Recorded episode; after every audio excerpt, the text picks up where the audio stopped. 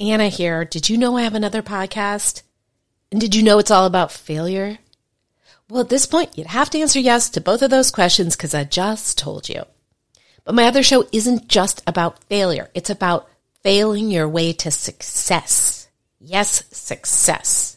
Because the most successful people are often just the people who've gotten up the most times after their failures. Don't believe me? Go download Fail Your Way to Success wherever you get your podcasts or go to failyourway.com for more info. Now back to the show. Welcome to the after party. It's time to change. You're just getting started. You can teach an old dog new ways and not just on Saturdays. Well, hey guys, it's Anna David here with After Party Pod. Hi, the podcast all about addiction and recovery and mental health. And God, today we get into an aspect of addiction and recovery that has been neglected thus far. And I'm talking love addiction and sex addiction. We do so much drug and alcohol talk, and we don't we don't talk about this enough. We really don't talk about gambling enough. I don't think we talk about dating enough either. I mean, these are all good goals for 2015 to be incorporated into the show. Um, speaking of 2015, hey, hi there, welcome to this year. How is it going? Did you do um, resolutions? Did you have a good New Year's Eve or a bad New Year's Eve, or was it in between? I'll tell you, I was trying to figure out, you know, how do my sober New Year's Eves compared to my unsober New Year's Eves, thinking that of course I would tally them and I would realize that the sober ones were a billion times better. And I came to this disturbing conclusion, which is that I never really had a good New Year's Eve. like ever. I'm not even kidding. I mean, some were not terrible, but but not good. And this one, it was great. So I want to say it was my best one ever, but that's also, as you know now, there wasn't a lot of competition. It was, but it was really, really nice. A couple friends and I went to Jeff Kober's house. Now, he is a previous podcast guest. He was an early, early guest, and he teaches Vedic meditation here in Los Angeles, which is the kind of meditation that I do. And he learned from Thom Knoles, who was my teacher, and he's the most wonderful guy. And so he does a thing at his house where there is a, a puja ceremony. Go Google it if you don't know what it means because I can't describe it. And uh, so we went over there, and you you drink chai tea, and he hands you this. Uh, there's this blank sheet of paper, and you have to make a list of 108 things you're grateful for. And 108 is a very significant number in the spiritual realm. And again, you'll have to Google that because I can't remember why it's significant. There were so many reasons having to do with planets and length from the earth and and all sorts of stuff that sort of flitted in my ear and, and didn't didn't the brain didn't grab a hold of it in a way that it could be repeated.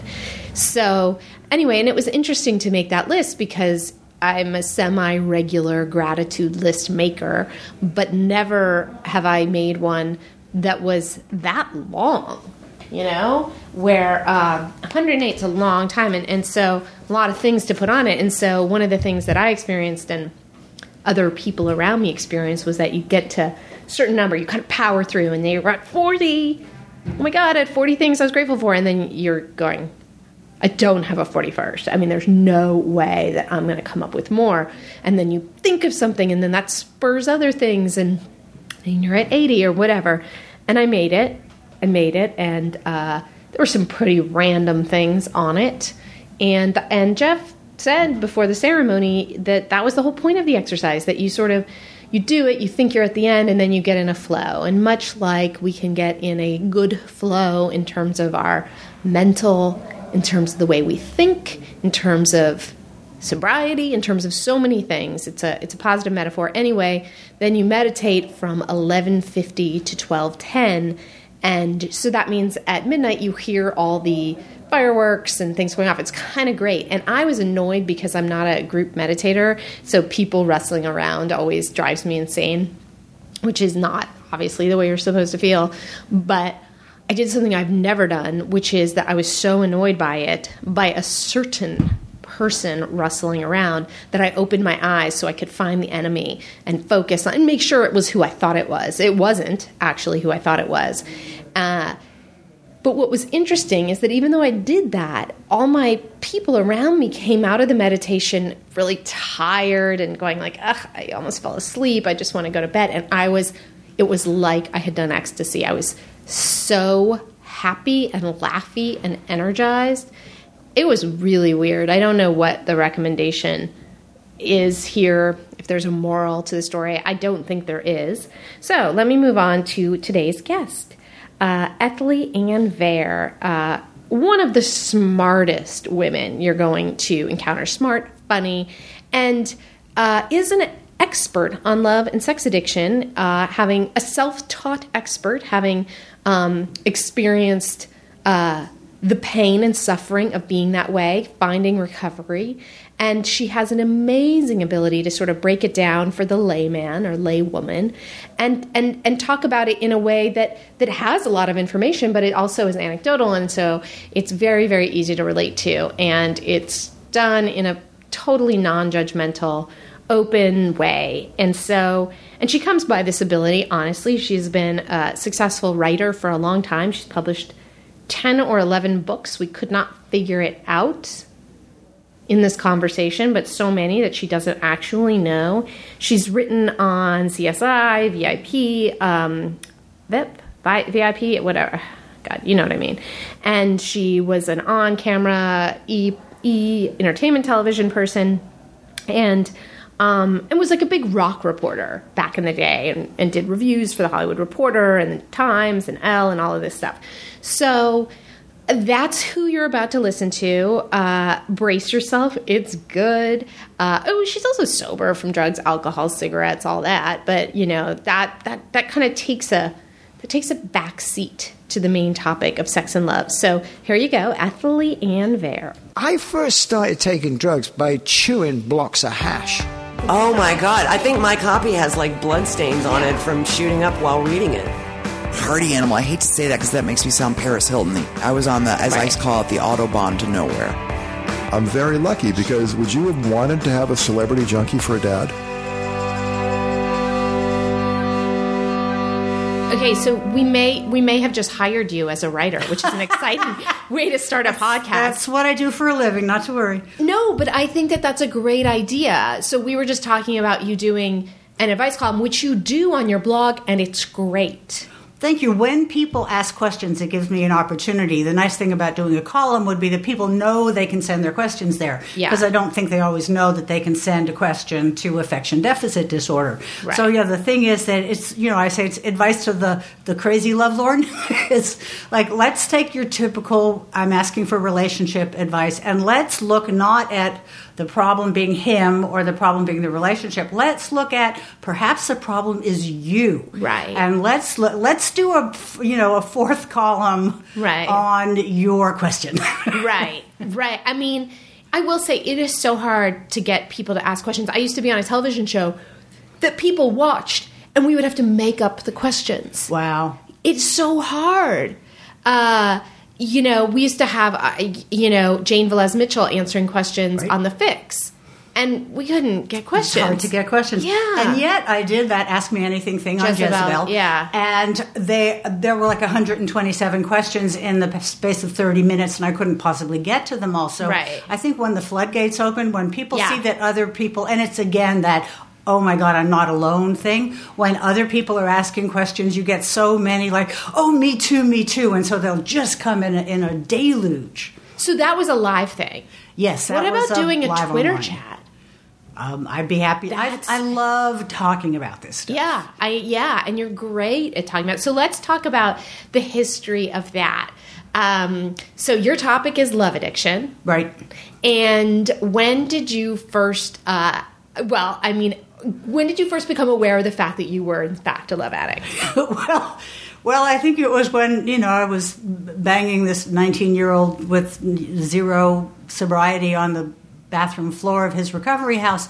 Wow. Um, and one of my friends said, why didn't you bring him home? And I said, you don't think I'm going to let him in my house, do you? And she's like, okay, you'll have sex with him. Right. But you wouldn't let him know where you live. Are Right. you beginning to see? And I'm going, huh? I'm sorry, what? Right. but he's hot. Don't you understand? And I was just beginning to see that maybe I was insane.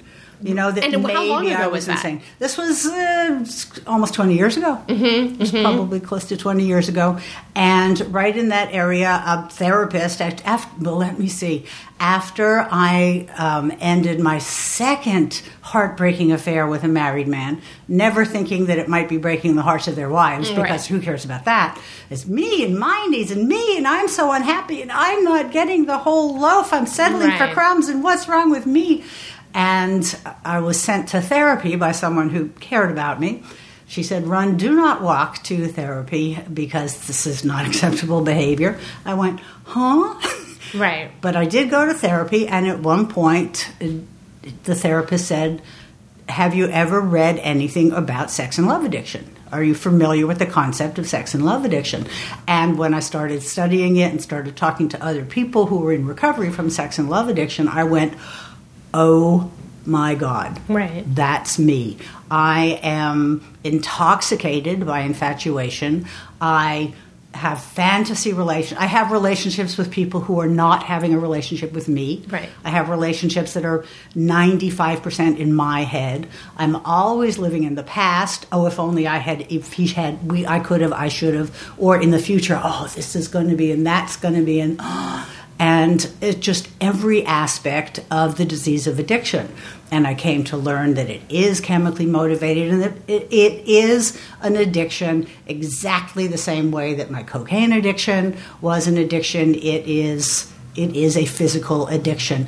And I became so aware of the craving to hear his voice and mm-hmm. how that was exactly like jonesing for a drug mm-hmm. and that Oh, that exhale when I heard that voice, that it was exactly like getting a get, mm-hmm. like inhaling a cigarette. Mm-hmm. Inhaling a cigarette when I was having a cigarette craving, that was exactly the physical feeling when I would hear his voice after stressing for I don't know how many hours that I hadn't heard from him. And I started really seeing this as a, a physical addiction, mm-hmm. mental obsession, a mm-hmm. spiritual malady, the whole bit. It's exactly a cognate of any other substance addiction. Mm-hmm. So I started working on my own recovery and I started getting some time and some actual recovery and a little bit of wisdom. And I would tell people stuff because I'm a busybody. And people would say, oh, you should write about it. You mm-hmm. really have to write about this. People, you know, so many people want to know more about this. So I mm-hmm. started writing the blog, Affection Deficit Disorder, and mm-hmm. then after about a year, I was approached.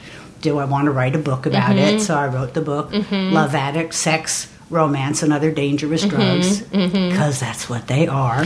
Well, so for listeners, how can they tell what is, you know, being excited? You know, I think a lot of people who don't have love addiction uh, think a lot about the person that they like Yes. and get really excited when that when they hear that person's voice. So how do they know whether or not it classifies as addiction? And I know it's self-defined, like self-diagnosed, like I'm sure a lot of you know, a lot of There are signs and symptoms, right? Mm-hmm. Symptoms is the self diagnosed, sign is what other people can see. Mm-hmm. Like, yes, everybody's going to get buzzed on champagne too. Right. Right? Right. But people are go- some people will pick up a cigarette every now and again. Right. When you are going out in the snow in your slippers to the 7 Eleven mm-hmm. to get a pack of cigarettes, or when you are, you know, saying, I'm not going to have another drink, okay, maybe one more, and oh, waking up with a hangover again. Right. And that whole sort of pounding on the bar, how did this happen one more Right, time? right. When you start seeing that behavior in your romantic life too, that that's the difference. There's a difference between, you know, uh, having a crush on a guy and stalking him on the internet. There's Right. a difference between checking someone's Facebook page and obsessively looking at all of the connections of all of the women who have ever looked at his Facebook page. Right, right, right. And there's some behavior that's perfectly appropriate when you're 17 and totally inappropriate when you're 37. Hmm. Hmm. And so, what are some other? Are there other signs? Oh, I have a list. Would Okay, you like, yeah, yeah. Would you like me to? I should have brought my my bookmark one. Your cheat- your cheat I have. sheet. I have a cheat sheet one that tells me where um, where And- my different things are. Now, see, I think to me there are three kinds of sex and love addiction. Uh-huh. Right? You're, there's your infatuation addict Mm-hmm. who loves that. Getting to know you. Oh, I just love that first blush of it. So intoxicating. Right. Then there's the relationship junkie, Mm-hmm. which, as I say, is she's the punchline of the joke of what do you tell a woman with two black eyes? Nothing you already told her twice. Right, right. Horrible old joke, but I not only know women like that, I've been that woman. Yeah. You know, that Yeah. the relationship, that bonding, that sense of uh, feeling that someone else is completing you, that, Mm-hmm. that you will die rather than be alone. And sometimes you do die Mm-hmm. because, you know, domestic partners kill domestic partners all the Mm-hmm. time. And then there's the, the sex addict that's into the pursuit and the ritual of pursuit and the pursuit of the orgasm. Mm-hmm. So some of the signs I have, it's like, do you check his Facebook page before you check your Facebook page? Mm-hmm. That is a sign. Um, do you leave a second or third or fourth voicemail Oh. message Yeah, when the first message has not been returned because maybe he didn't get it? right. His phone may be The broken. phone maybe broke Mm-hmm. lost the phone, phone's not charged. He's shy and needs encouragement. maybe you dialed wrong. Yeah. Maybe you forgot to leave your callback number. Maybe he called and you missed it. Maybe the message got lost in the ether. Sometimes that can happen. It can happen. Yeah. Absolutely. Often more than once. Yeah, yeah, yeah. yes. Um, have you ever changed your route home to pass your love object's house? Mm-hmm. Have you ever parked outside and waited to see if another woman comes in? This works for both genders, by the way. Feel Right. free to flip genders. Yeah. I just happen to be talking to a woman here. Yeah. Um, do you know your lover's email password or I- voicemail? Yeah, yeah. Have you ever checked Yeah. your lover's email or voicemail? Not a good sign. Um, and then little stuff like um, do you develop an instant fondness for a hobby or musical genre you found abhorrent only days Right, earlier? right. Like, I love to sail. Sailing is great. I get seasick, but never. Oh Right. no, sail. I love to sail. Um, let me see. Does it hurt a little when you learn that any attractive person, even a person you don't actually know, has gotten married to someone who wasn't you? Yeah. I mean, George Clooney. Right, Really? Right. Really? Right. And I relate to that one. you never even gave me a chance. Yeah. but we could, Yeah. Um, do you, have you ever worked in a job that requires partial nudity? Interesting, yeah. Um, let me see. Um, how long is your life list of sex partners? If it hits the three figures, think about it. Uh, by the way, the fact that you keep a life list Well, I of was gonna sex say, kind of a clue. Don't you think a lot of sex addicts probably don't?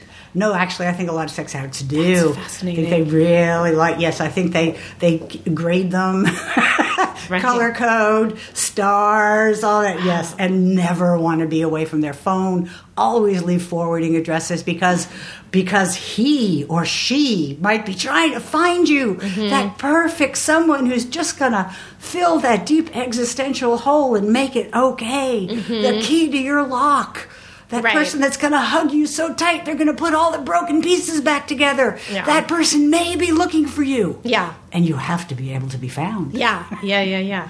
Um, yes. And Oh, yeah. Then the other is, of course, you really believe you can save that stripper, convict, biker, serial philanderer, suicide survivor, Mm-hmm. alcoholic with the depth and purity of, your, love. Yeah. Yes. What about here's one that I do relate to that that I feel like could be added to the list is the sheer rage you feel when you're waiting to hear from someone and it's a text from like your friend. Oh, it's that just the disappointment. Well, and there's the rage at the friend. Oh, how dare you? Yeah. Yes, how dare it be you? I'm waiting to. Oh, I, yes, I totally get that. Good one. Yeah, and that leaping for the phone, like as I say, it's a pot boiling over for a stove. Yeah. I mean, I would, I would just like dive across a room to grab a ringing phone. Yeah, but I so I wonder if it's like you know the uh, you know the twenty questions for alcoholism. It's like if you check you know six or more on Ethlie's list of signs, you are. If you check all of them, you know you may be, you are, whatever. I would say that if you relate too much to more than a couple of them, you should look at it. Yeah. think about it. There are grown-up lists that actual therapists conduct. Mine is, you know, Yours is way more fun. Yes, mine's done in a fun way. But for instance, I have passed over family, social, or career opportunities in favor of romantic or sexual ones. Mm-hmm. Um, you know, I consistently choose partners who are emotionally, geographically, or logistically unavailable. Mm-hmm. I often feel an instant connection to someone I have just met. Mm-hmm. I have hidden or lied about my romantic or sexual adventures from friends and family, Mm-hmm. fearing they wouldn't approve or understand. I'm afraid I will never find someone to love. I don't like to be alone. I use sex to hook prospective romantic partners. I mean, this is the more, you know, th- this is actually 25 questions, which are in my book, which I cribbed from actual questions. professionals. Yeah, yeah, yeah. Because I'm, I'm, I'm a hobbyist in this area. But I mean, if you can speak to the masses in a way that they can understand, isn't that so much more helpful? well, that's kind of the idea. Yeah. I, I bring a lot of anecdotal or what they call empirical evidence to the Experiential. table. Experiential. Yeah. Yeah. So, okay. So, I mean, I would love to also talk about, you know, drug addiction, alcoholism, nicotine addiction, Yep. all of it, you know, because you span, you span the whole spectrum with these, right? I think the only program I don't qualify for is Gamblers Anonymous. Yeah. I d- just never wanted to spend the money. Yeah. I know. I wonder if DA and Gamblers Anonymous are, you know, that there's not a lot of crossover. The Venn diagram. Between The two. Interesting, uh, because I don't really qualify for DA Right. either. Okay, good, Um, yeah. Mm-hmm. I'm healthy around money, perhaps the only area. Goodness knows why. I feel like that, and I'm speaking out of turn. It's just purely my opinion. But while a lot of the diseases are genetically predisposed, and who knows, that's a whole other topic we can get into. But DA feels like it has so specifically to do with how you were raised. That you may not be born a debtor or whatever, but I feel like all my money issues and the money issues I, I think that a lot of people I know have are about how their parents handled money, how they were taught about money. Uh, yes, I think that that's a good notice, and I think it's. I mean, addiction is. You know, I I have a pathological relationship to my own body chemistry. Yeah. Right. I can be an adrenaline junkie. People can can um, dope themselves up on their own adrenaline with rage, Mm-hmm. or they can dope themselves up on high risk sports, which uh, you know I dive with sharks, I jump out Mm-hmm. You of airplanes. do? I'll, yeah, I'll do anything. Wow. I, I love that stuff. Although as time has gone by and as my recovery has progressed, I'm a little less in love with that spike of adrenaline, like a little more mellow serotonin buzz. Mm-hmm. But I still have a pathological relationship to my own body chemistry. Money doesn't get me high, so I don't Mm-hmm. Spending? continue to pursue it. Not really.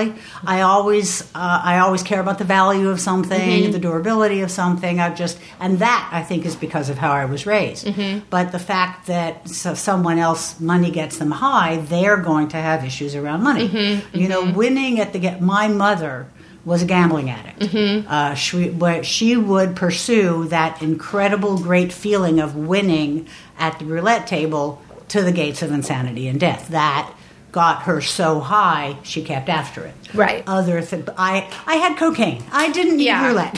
Cocaine's so much better than roulette. I mean, they're they're For the- both fairly expensive. you know, but but for the years that cocaine works, it's like hitting black 14 or whatever you want over and over and over It's true. again. And and it keeps you thin. Yeah, never kept me that thin. Well, because I did the bad Coke diet, which is to say that I would do it for a couple days and then I would eat everything in creation for the Ah. next two days. I, No, I just- consistency helped. You know, did Oh, you yes. do it when you? Oh, I I weighed hundred and three pounds. Today I, I that's not even healthy. no, I mean, no, it's it's totally not healthy at all. unhealthy. Yeah. No, I was five six five foot six inches Yeah, tall, yeah. 103 pounds. I currently am at a healthy 135. Right. Okay, maybe a little more. We're- Let's not quibble. Right. Maybe I could lose a little, but a healthy weight for my frame is 125 to 135. Yeah. 103 is is Dachau. Do you have food issues? Um, I like to eat. Mm-hmm. And so my food issue, my food issue is a cultural issue. It's that I am extremely attractive for 1911. I'm Right. not that attractive for 2050. Oh, stop I'm it. a You're little. I'm, a, gorgeous. I'm. Thank you. I appreciate. That. I always like to hear that. But um, Yes, we just happen to be in an era and in a town where it is considered uh, appropriate to be considerably underweight. Yeah. and I'm I like to eat too much to starve myself. Yeah. so that's my food issue. I am not willing to make the sacrifice required to appeal to the vanity I have. Well, I would say that that's the opposite of a food issue, okay, right? If you're not willing to subscribe to the societal demands and you're willing to just, hey, this is how I'm going to be about it, I diagnose you as not a not having food issues. Thank you. I appreciate that. I do know that the you know the my part in it is um, I resent your societal demands. Right. Your I resent your standards. Right, right. My part in the resentment. I don't want to eat less. Yeah, yeah, yeah, yeah. um, so, okay, so when did you first do coke? Let me see. It was uh, I made it through college without. It was right after I got out of college. So we're talking about the 1970s. We still bought Coke by the spoon.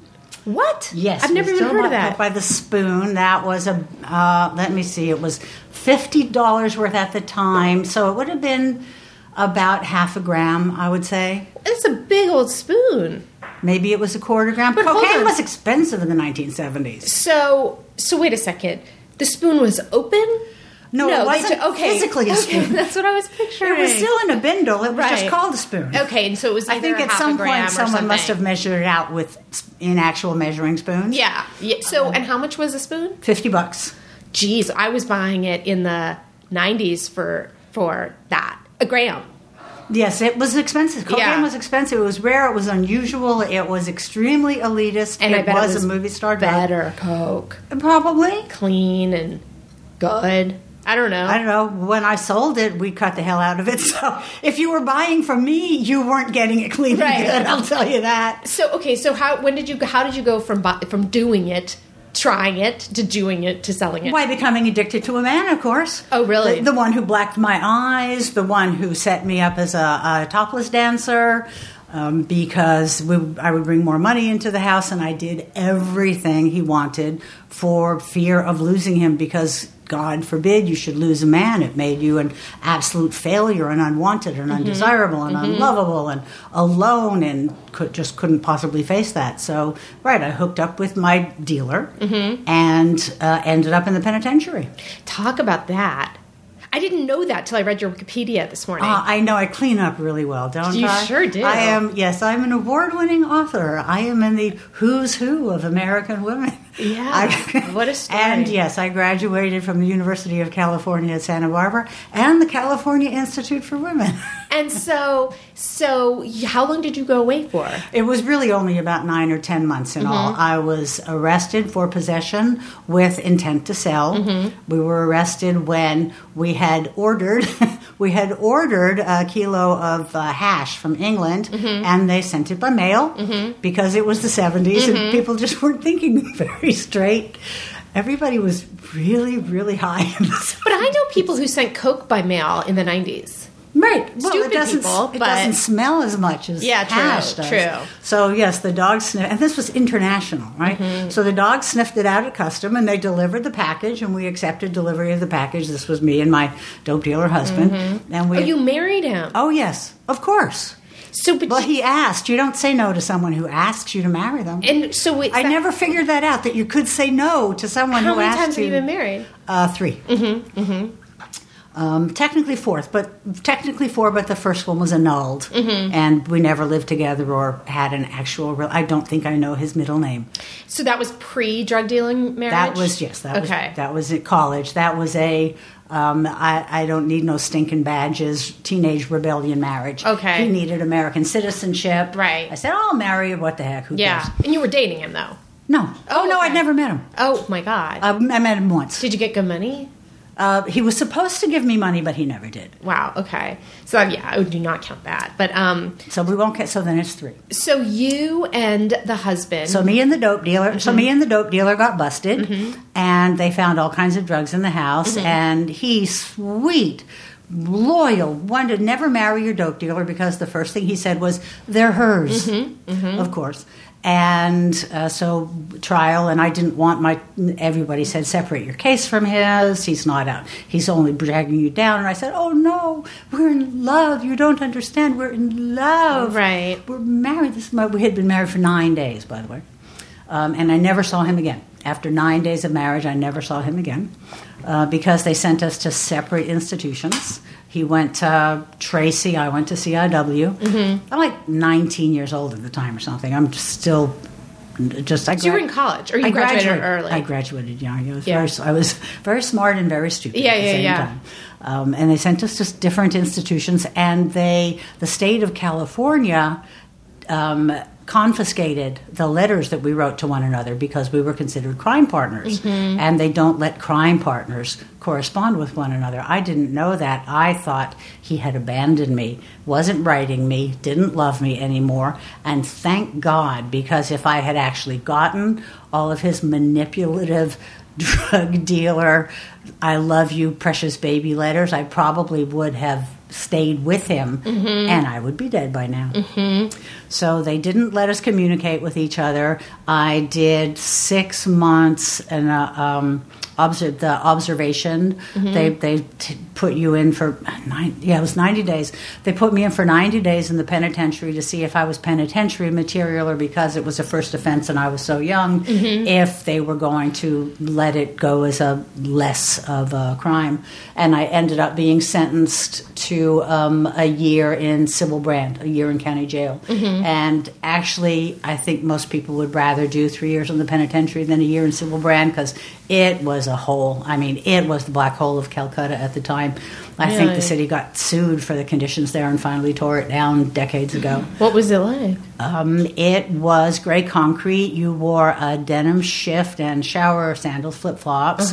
Um, you, you know, everything was open. Showers were open. Toilets were open. You were being viewed by the guards at all times. You weren't allowed to touch anyone. Physical contact was against the rules. So so you were all, you know, starving babies, right? You know, there was um, the food was diabolical, as you can imagine. You, uh, most people had to work in the kitchen. I had to work in the kitchen.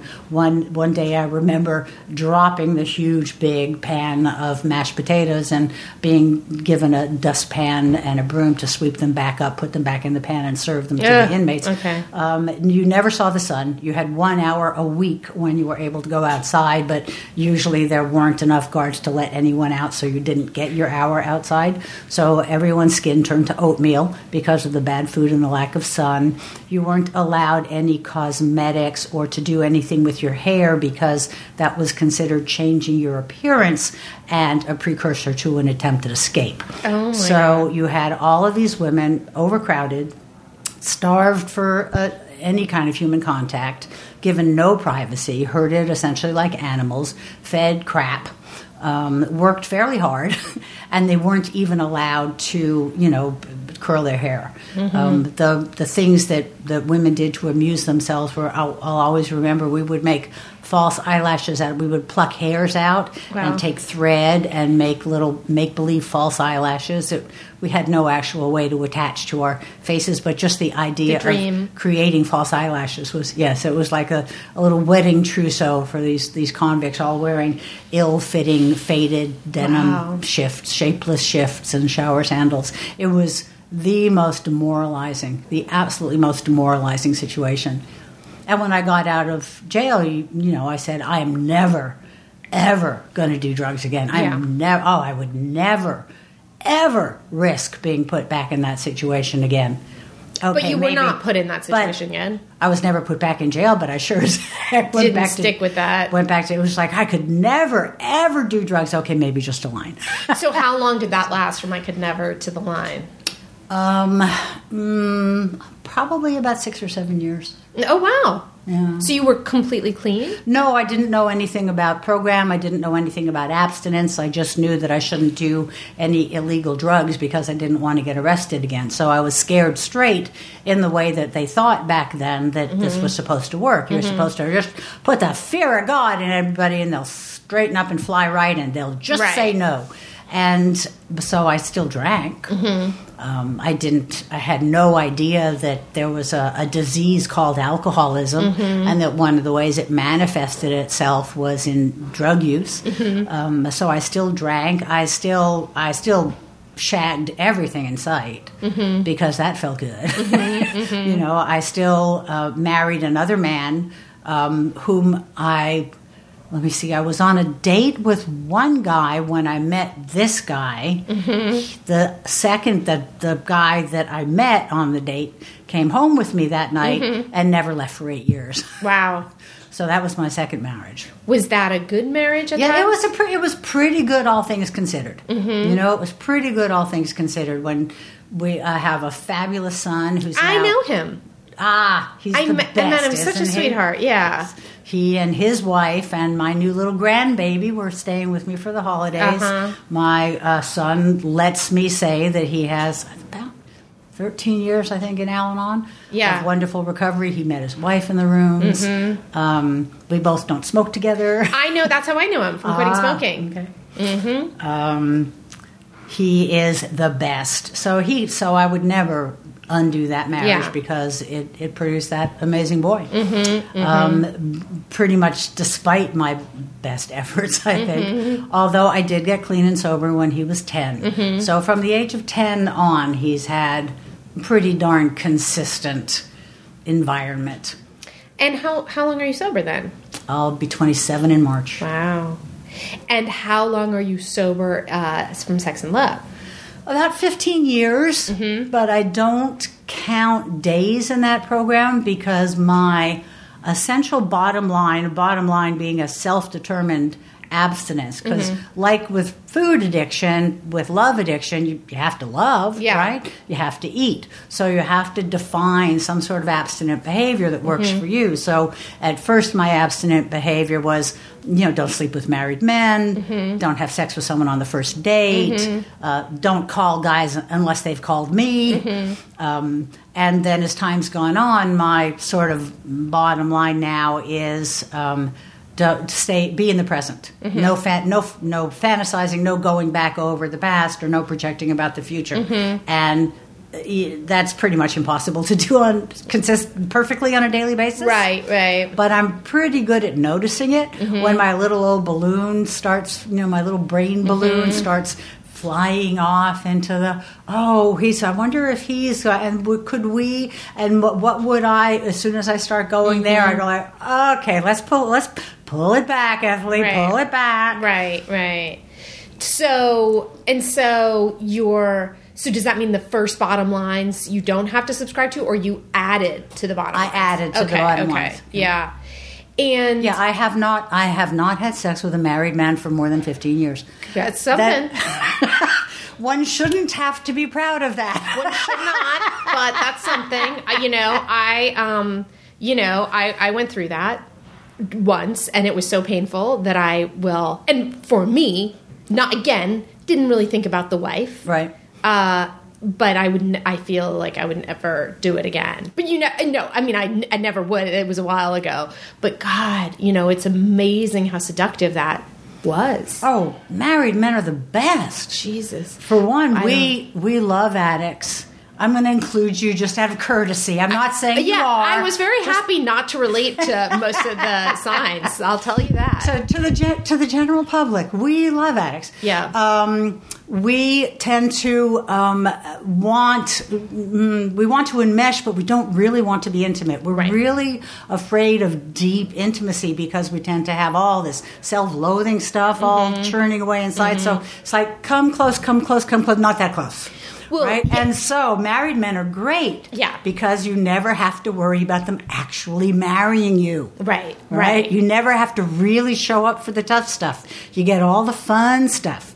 You get all the lingerie and champagne and, and chocolates. Right. You don't have to pay the bills or change the diapers. Right. This is good. So, and isn't it sort of the inverse? I mean, isn't the avoidance part just an inverse of the oh, love part? Oh, absolutely. You know, do you, so what, Absolutely. what do you think of the Pia Mellody books? I think that she doesn't really express. Uh, she may get it, but she Mm-hmm. don't, I don't see in her books a real understanding that it's all the same person. That there isn't this love avoidant, usually a man, Yeah. who is desperately trying to shake you off his ankle Right. as he's trying to leave the room, and that there's a woman clutching someone's ankle because she's so desperately codependent. Right. I think that when you get tired of clutching someone's ankle after a while, you get up, you stride out of the room, you find someone to go mindlessly bang, Right. and then when they glom onto your ankle, you go, woohoo, now I'm having fun. Yeah. So I, I think that they're absolute flip sides of the same Yeah, coin. yeah. I mean, I read I read the Facing Love Addiction a long time ago, but and all I remember is that there were love addicts and avoidance addicts. And I think they're usually the same person. Yeah, that's interesting. That's mm-hmm. interesting. I mean, I applied it to my parents who are who are actually well, whatever. They're you know doesn't matter. But I saw th- both of them as extremes of each side of the Uh-huh. coin. So Yeah. you know, obviously there are always exceptions to any rule. Absolutely. Um, but sorry. I think it also goes in phases. And one thing that I did appreciate about Mellody's insights is that she sees them as these sort of two wheels with cogs turning of mm-hmm. the love addict and the love avoidant. They're each going through the phases of addiction and mm-hmm. avoidance, and that they generally just mesh and then don't mesh. Mm-hmm. So that someone is pursuing, the other person is running away, then the other person stops and starts pursuing, and the other person starts running away. But somewhere in the middle there, they just enmesh so much that it seems like soulmate city until someone starts turning around and running. Because love addicts and love avoidance in the end really just aren't willing to have a deep spiritual intimate connection. Because they're terrified because we're terrified. Do you and do you believe that recovery changes that? absolutely. Uh Yeah. You learn self acceptance and self love. Mm-hmm. Uh, first, you have to stop doing things that hurt other people. It's amazing how bad that is for your Yeah, self worth. You know, Yeah. just like oh, I was stealing this child's time from his father Right. because I needed him so badly to be with me. Never occurred to me that I was stealing time from a child or from a wife or from a family or that I was damaging a household. That you know that that. Um, that by being within a, a I, I loved younger men, loved younger men, um, possibly not to their, you know, possibly to their detriment. Probably not, probably not. Yeah, you know, cool probably them, they were fine. But um, you know, did I take? Did I steal? Time and energy that they should have spent finding an appropriate partner. Mm-hmm. You know, I mean, did I hurt someone? Well, but that's sort of on them. don't and you that think? and that's me. I'm I'm pretty. I'm not that bad with my record of wreckage. Mm-hmm. But how many women do you know that have torched guys' cars, cut up their wardrobe? Mm-hmm. I- you know, I might be- kill, boiled their bunny. I might be the only person I know who has not checked an, a boyfriend's email. I, I feel like I know women who don't seem to have any addiction issues. And still do that? Yeah. I've been shocked when people have shared that with me and sort of casually. They may not have addiction issues, but they definitely have some boundary Trust. issues. Yeah, trust trust and- issues and boundary issues. yeah, yeah. Do okay. So, what was your bottom with both drugs and alcohol and sex and love? Well, oh, we know sex and love because it happened Yes. in a rehab, Right. not where you were an inpatient, but in a rehab nonetheless. Yeah, but there were many. There, there were many bottoms. There were times when I, th- so many people go to twelve-step programs for recovery from, especially love addiction, just to get healthy enough so they can have a relationship. Mm-hmm. You'd be, um, and it's just like that. The fact that that is totally contradictory never occurs to anyone. Right. It's like I'm, I'm going to recover from my need for a relationship to make me okay. Just enough to get a relationship and make me okay. Right. But um, there are so many people that get some recovery, they get a sense of their um, patterns, they write some inventory, get a sense of their patterns, and they stop acting out on some of the gross motor defects, you might say, and they get a little bit of time, and then they go out and they get in a relationship that is certainly way more healthy than the last four relationships and then they stop coming to meetings and then the, it, it creeps up and it creeps up. So um, my recovery has been I, I don't leave recovery just because i'm in a good place. I stay in recovery Yeah. because i think i need to be vigilant. Uh, i think i need to be vigilant with drugs and with alcohol and with love addiction. So in my 15 years um, of recovery from from that stuff. I have been married and I have been divorced. And the amazing thing was that I realized I knew before I got married that it wasn't going to fix me, and I knew when we decided mutually to separate that it wasn't going to kill me. Right. And that was huge. So, um, but I still had a lot of sadness over it, and I had to work on that. Mm-hmm. I've had early in the first oh five years or so of recovery, I definitely just tried swimming in the deep end too soon. Mm-hmm, I thought, mm-hmm. I thought, I'm I've got it now. I've got it now. We, I can do this now, and just crawl, oh, just just crawled back into the rooms going like oh Yeah. it hurts it hurts i just never want to be curled up on the floor in fetal position like Yeah. that again Yeah. and you know what that's like But I, yeah, oh, I know the fetal position I was talking myself. to them. She's talking to you Yeah. guys, but I know the fetal position. Trust me, I don't think anyone who gets sober doesn't know the fetal position. Mm-hmm. The like, how did you know? I can't take it. Do oh, what about? So this is something that I so the nicotine one. I you know found that recovery in 12 step in a 12 step specific nicotine program Mm-hmm. went no i wouldn't have been able to quit without it no never smoked after my first meeting and and yet i'll and i don't i haven't been in uh nine years no uh, i haven't been in 12 years Mm, fantastic have no desire to smoke. And sometimes I'll see people from that program and they'll say to me, you know, you better come back if you don't want to smoke.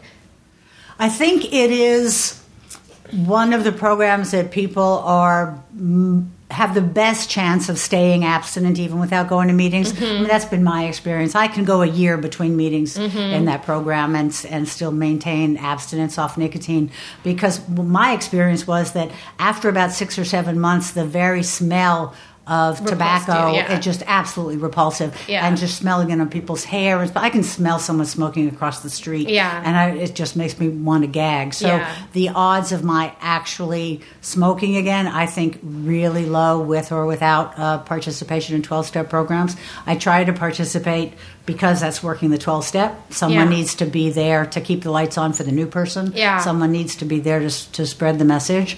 I do a piss poor job of it in that particular twelve step group, but um, I still try to. I still am grateful for it publicly a lot, and I don't think I would have been able to make it those first six or seven months. The it was just.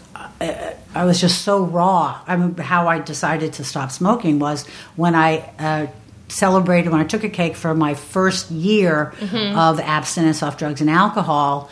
I was so, the feelings. My my then eleven year old son, maybe he was even still ten. Uh, son, my little son, my little knee high son, who's now a big man. Mm-hmm. My little knee high son gave me my first cake, mm. and he said he was so proud of me. And I just like I well, I just welled up with so much emotion. It's like my body couldn't contain them all. My mm-hmm. body could not contain all the joy and the gratitude and the regret and the sorrow and the just everything. And it was just too big for me. And I had to go outside and smoke a cigarette. Mm-hmm. And I felt all that emotion just come down. I felt it was like putting the lid on a pressure cooker. Mm-hmm. I just felt it all come down. And in that moment, I just decided. I don't want to block off these feelings anymore. I do not want to use nicotine as a way to all my life I've been using well I mean mm-hmm. since I was a teenager I've been mm-hmm. using nicotine to block the pain mm-hmm. but of course it was also blocking the joy. And in that moment I was no longer willing to block the joy. Right. so I made a decision that I was going to quit smoking, and it took me a year of of prayer and meetings and writing an inventory and changing behavior and doing a million things. And then uh, right after my two year um, anniversary, I stopped smoking. Mm hmm. I, you know, I always thought that it was interesting that, you know, using nicotine to block emotions because for me, piss poor help. You know, as opposed to, say, cocaine, which for a couple years Oh, really yeah. blocked them. As opposed Oh, to yeah. work, by the way, which is the most effective tool I know for blocking emotions. Nicotine, I would smoke and they really wouldn't even be blocked. Do you know what I mean? Well, they help. Nicotine is it's a nice anesthetic. You know, it's a nice anesthetic. It just gives a little not. bit of a puffy. It just gives a little bit of a puffy cloud. It just lets you lets me see things through a little bit of a scrim. you know, it just sort of dulls the edges of stuff a little bit. I remember, well, Carrie White is the one. She's previous podcast guest. Everybody Mm-hmm. knows that she's a big quit smoking She's- advocate. She sponsors me in in. Uh, Oh, she does. She was my sponsor back when I did it.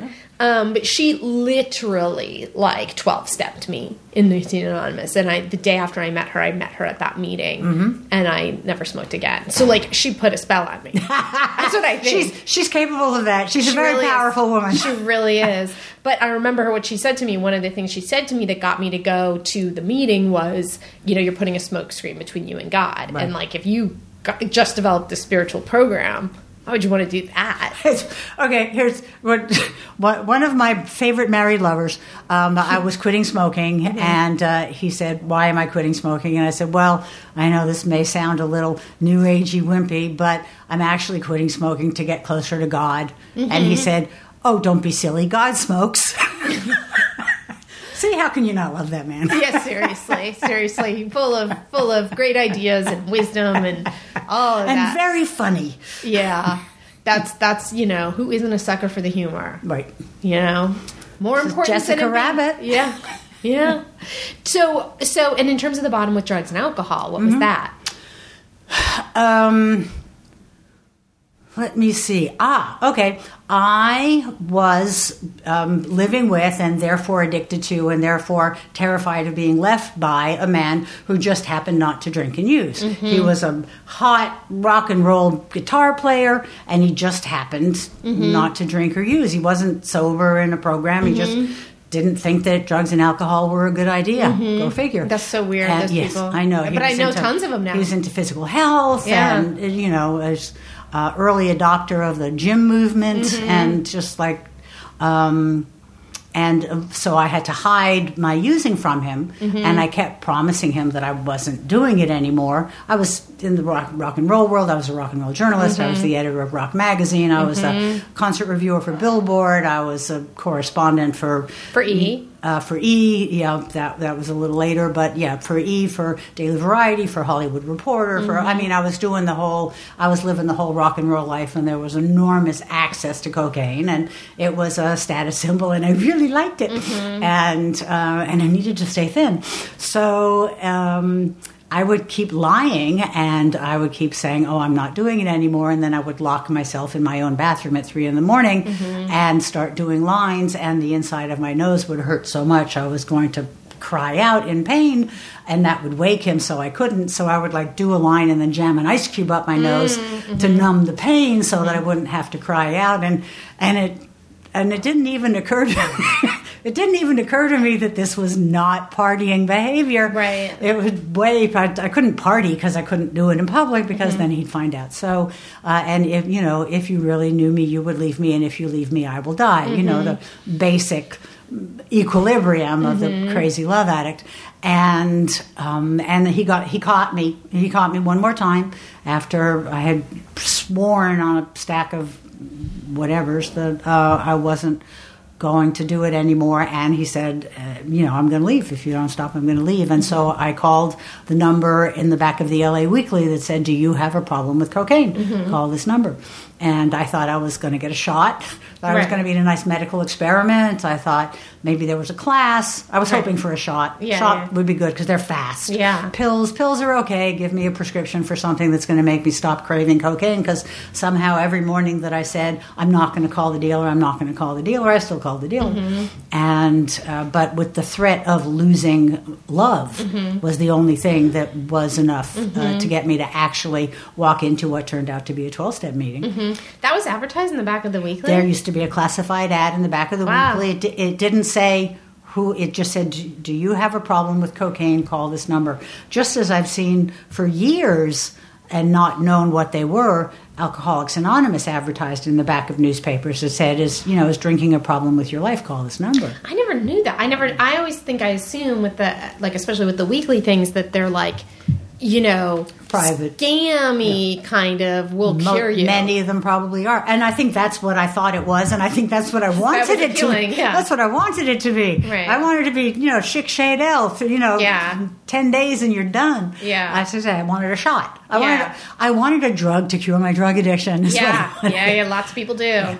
and uh, and I ended up in twelve step meetings. But yes, that ad, it was a teeny little classified. It was there. I remember I had torn it out and had it in my wallet for weeks, perhaps months, and it, it was the hotline of a twelve step program. And I called, and they said, "You never have to feel this way again if you don't want to." Mm-hmm. And you know, I, I went to one of those. Those awful meetings that I always thought was just going to be a bunch of winos, Losers, yeah. wi- wine, winos in uh, in stained raincoats in the basement of a church. Uh, The basement of the church part was right, and uh, it was you know. And the first m- meeting I ever walked into happened to be south of Pico, so I was one of the only white faces in the meeting, and I thought, oh yeah, that's Yeah. oh yeah, those, the, the, they're all they're all drug addicts. Um, but there was just you know i mean any anybody who's ever walked into a 12 step meeting for the first time knows that there's a sense of the wind ain't whistling through these people the way the wind whistles through me you know it's like i want what you have tell me how you got it right right from the beginning i didn't think it had anything to do with my little cocaine problem Right. um, it was months before I stopped using um, Xanax. Love Xanax. Mm-hmm. That's great for taking the edge off. Um, Xanax. Occasional cocktail at a business meeting, you know, because how can you, you, you, what are you going to be a wuss? Mm-hmm. Yeah, yeah, You're going to yeah. say no when the drink order comes around. By the way, I discovered that no one gives a shit. Yeah, they really don't. They're just really, thinking about just themselves. don't yeah. notice.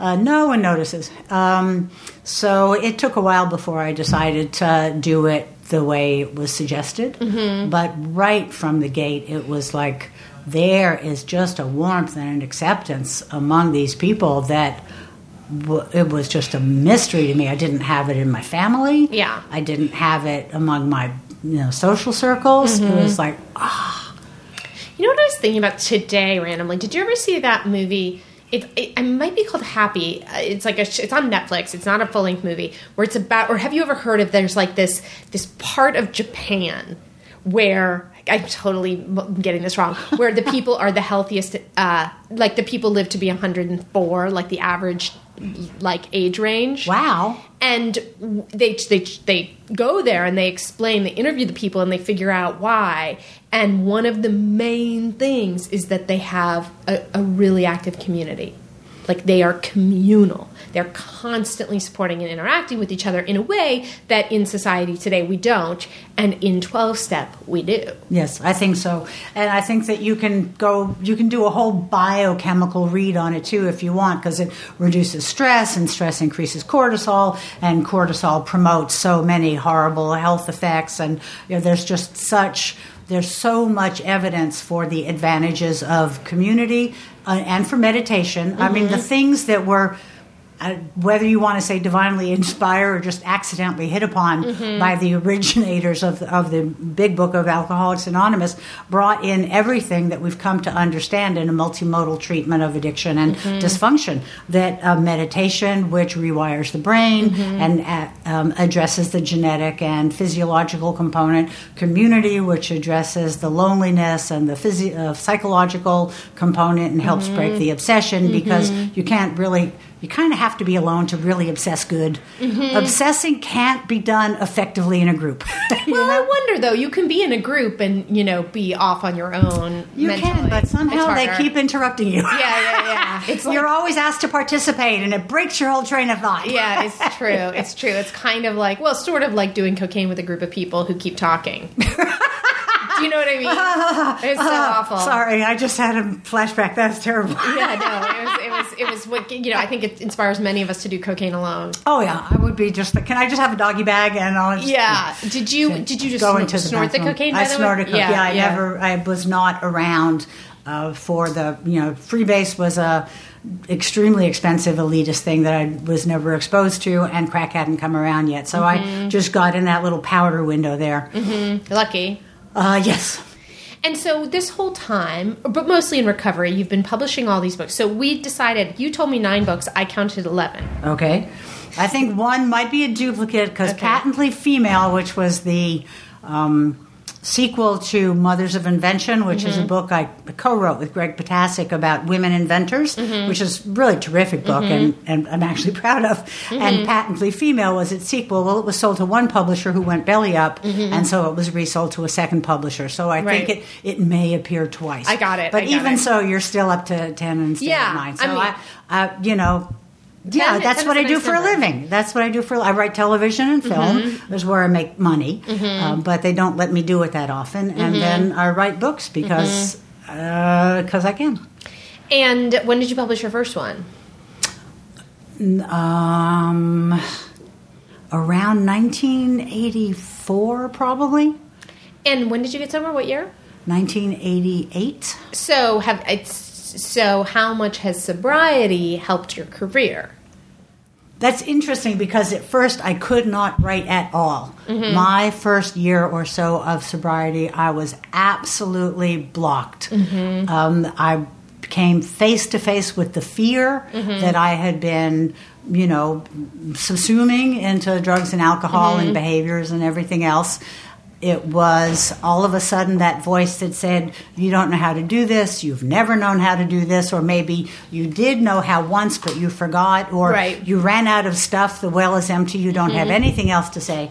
All of those fears that rattle around in the head of probably every creative person, um, I, that just like the volume got cranked up to 11. Right. And I was uh, paralyzed. I was paralyzed. Also, I was doing a lot of criticism. I was working as a music critic. And so a lot of what I was beloved for was being incredibly snarky. Mm-hmm. And again, you start looking at the effect you have in the world when you mm-hmm. start working in recovery and start doing inventory. And I was realizing that I was being really mean. Yeah. Really, really mean to people who had tried very hard Right. for, to do something creative. Right. And who was I to cut them? down? It was just. Re- I'm perfectly mean again, by the way. I mean, I understand the difference between humor and mean spiritedness, and I can still be snarky and I can still be negative without, I think, being es- essentially a mean person. Yeah, I mean they're different. I don't. For me, I made a conscious decision to stop doing that once I started reading book reviews of my own. Right? I know I'm never going to make anyone else feel the way they just made me feel. Because Yeah. I don't think that I consciously realized that these were actual human beings. Sa- exactly the same experience Yeah. here. And then and then, you know, and even on Twitter, I think when Twitter first started, I would sort of be snarky and then it's just like I made a decision. Well, and it's also, you know, just that thing, you know, deep meditators will talk about how, you know, and even in program we talk about how resenting another person, we're all I'm you, you're me, you know, so so my having a problem with somebody who's irritating me, which happens on a daily, if not hourly basis mm. with me, is me having a problem with me. Like if I can't show compassion, if I can't find love for that person who just drove me crazy, I can't find it for myself. We're all the same. You know, And we've all done the same things. yeah, but like, but like, I never really got that criticizing other people is criticizing myself. Right. You know, is is just perpetuating that darkness in my heart or whatever. You know what I mean? I do. I do. I totally get it. And it paralyzed me for a while. Mm-hmm. Um, and then I started writing reviews that just were sweetness and light and rainbows and unicorns. and that wasn't very helpful to Mm-hmm. The publications No, who needed a little that. bit of, right. So I wasn't writing much at all. And then. Um, uh, what what did happen? Oh, you know what? This is interesting. Uh, in a way, I was always a journalist. I always wrote nonfiction Mm-hmm. because I wasn't.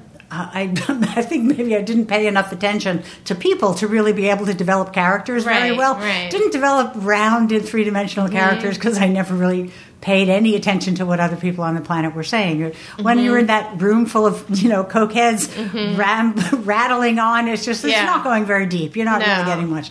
So um, once I started listening to people share and being forced to shut up and listen to people share because Mm-hmm. that's the blueprint, that's the format, and especially after I quit smoking, Mm-hmm. it really made a huge difference. After I quit smoking, I was able to access more resources and um, more compassion for and sense of other people. And I started, I think the first mm, screenplay I ever wrote was for the an, the annual show in-house show for the twelve step program. It was a humor show. It was a humor and musical thing. What do you mean that that twelve step was putting on? Yes. Oh uh-huh. wow. Yeah. And so I was called upon as you write, come write the show this Yeah. year. And so um, it was performed, and people laughed and had a good time, and I had a Mm-hmm. great time writing it. And it's like, wow, this is a whole. And I started writing screenplays, Mm-hmm. and. Um, and someone saw some of my work and said, "You're really smart and really good. Mm-hmm. Would you like to come and you know pitch ideas to my television show?" And I said, "You have a television show?" And he said, "Yeah, I've got a television. You never know who you're going to run into." And um, and I started learning about that, and I, and I started writing for television, and found that I had. A, what everybody says is, Ethlie, you've got such a great ear. I'm, mm-hmm. cons- I'm considered mm-hmm. the, the dialogue queen. Mm-hmm. I'm the person that can come along and make people talk like people talk. And I think a really big part of that is I listen to real people talk a lot. And not everyone has that privilege or opportunity. I've heard great stories that people tell about themselves and i've heard people talk about how they feel about stuff and, and i hear them speak in their own patois and region and idiosyncratic quirks of mm-hmm. and i'm able to put that on the page. Mm-hmm. So it's an absolute gift and it's mm-hmm. med, meant a whole other career for me as a writer. Well, I, I mean, and so this is a good note to end on as we wrap up. Is there anything else that you want to tell people out there that you want to talk about yourself? Uh, we'll put a link to where they can get your book and read your blog. And uh, yeah, what else? Is there anything else you want them to know? Well, we were talking earlier about how hard it is to get other people to ask us questions. You Right. think Well, this- it would be yeah, easier. yeah. And so what I would say is if I if I have said anything that has um, caused you to come up with a question, ask me. Yeah. I like to interact with people. Right, you know, write to the blog. It's affectiondeficitdisorder.com. Write to the blog. Ask questions. There's a Facebook page for the book, Love Addict Book. There's a Twitter feed for the book. But the main thing is, I can't think of everything you might want to know about me or about addiction or about recovery. So ask. Um, what what didn't we talk about? I am um, I don't know. I am uh, still an incredibly flawed person. It's funny. I was. Uh, I don't like to hold. I, I say that I, I serve best as a bad example. I do not want to hold myself up as a model of anything. What I have is a lot of experience and a lot of knowledge of what doesn't work. Yeah. I'm really good at telling you what doesn't work. Like I tried that, it doesn't work. I have gone down just about every dead end you can possibly go down and can tell you what's down there. It's a brick wall. Um, Yeah. because you you know it, try everything. But I was giving uh, my sponsor a 37 year cake. If I'm not being too specific about program stuff here, I don't want to However you break anyone's be. anonymity. Certainly not my own. Um, I I stay clean and sober how I stay clean Yeah. and sober. It isn't necessarily how you need to stay clean and sober. But so I was celebrating the 37th anniversary of my sponsor sobriety, um, and we were jo- and she was joking. She says, "And I'm still not well. I'm better, but I'm still not well." And I'm going, "Yeah, you're right. You're not." Yeah, we're it's still. true. It's like after 26 years. Um, you know, she used to joke. She she would say, well, "I was hoping at least for some different character defects." You know? Right, right. Is this can I have some new character defects that are not quite as unacceptable to me as my original character defects. But they get better, you know. They, get well. They get. I get. Um, I get choices on how to act on them and how Mm-hmm. to not act on them. But have you have you noticed too that one day working and working and working on them, one day you're like, oh my god, I didn't have that reaction, I didn't do that thing. Where sometimes all that asking and all that trying, it just there's a shift. You're not asking, you're not trying. It's You've true. made the shift. It's like, well, once a character defect no longer serves me, it evaporates. It's gone. Yeah. You know, so it's like, what was it doing for me? What was the payoff? And when I really don't need that, when that deep need, when that hole, when that missing piece is no longer missing, and when I'm no longer reaching for that twisted survival thing because I don't mm-hmm. feel that I need it to survive, poof, it's gone. In the meantime, all I can do is change the actions, and then, like you mm-hmm. say, I stopped acting on it, and then I stopped feeling it mm-hmm, because I think that first we stop the bad behavior, and then suddenly the impetus that led us to do that just doesn't have anything to eat. Yeah. dies. Yeah, I mean, I, and I, I also, I should add, feel the exact same way in terms of being a model. I never want anyone to think that, like, just because we're talking about this stuff, this means like you should do it this way. I've done it well. You know, it sort of is like I don't know if do you, do you read Chuck Pal- Palahniuk? Uh, he Uh-huh, yep. Ch- Choke is the only book of his I read, but the like line he always has is like, "What would Jesus not do?" those have been a lot of my choices and and so you know speaking from the experience of that rather than speaking from the experience of i know all you know i only know the mistakes i've made Right? you know bouncing back from them finding new ways so okay so you have been a delight i can't thank you enough for doing this Thank you so much for asking me. and you're definitely going to be one of our experts. I figured out what you're going to do for us as we've been talking. Which Okay. is exciting. So, you know, uh, don't mean to leave it on a cliffhanger, guys, but you'll be seeing Ethlie on the site. So, thank you, thank you. Thank you. So that was Ethlie Ann Vare on After Party Pod. Hope you liked it. If you're liking this podcast, please go and subscribe. It's so easy. Yes, a five star review is wonderful, but so is just clicking subscribe. I mean, it's such a small thing. Who knew it could make such a big difference? It does. So thank you. Keep emailing. Love the emails. See you next time.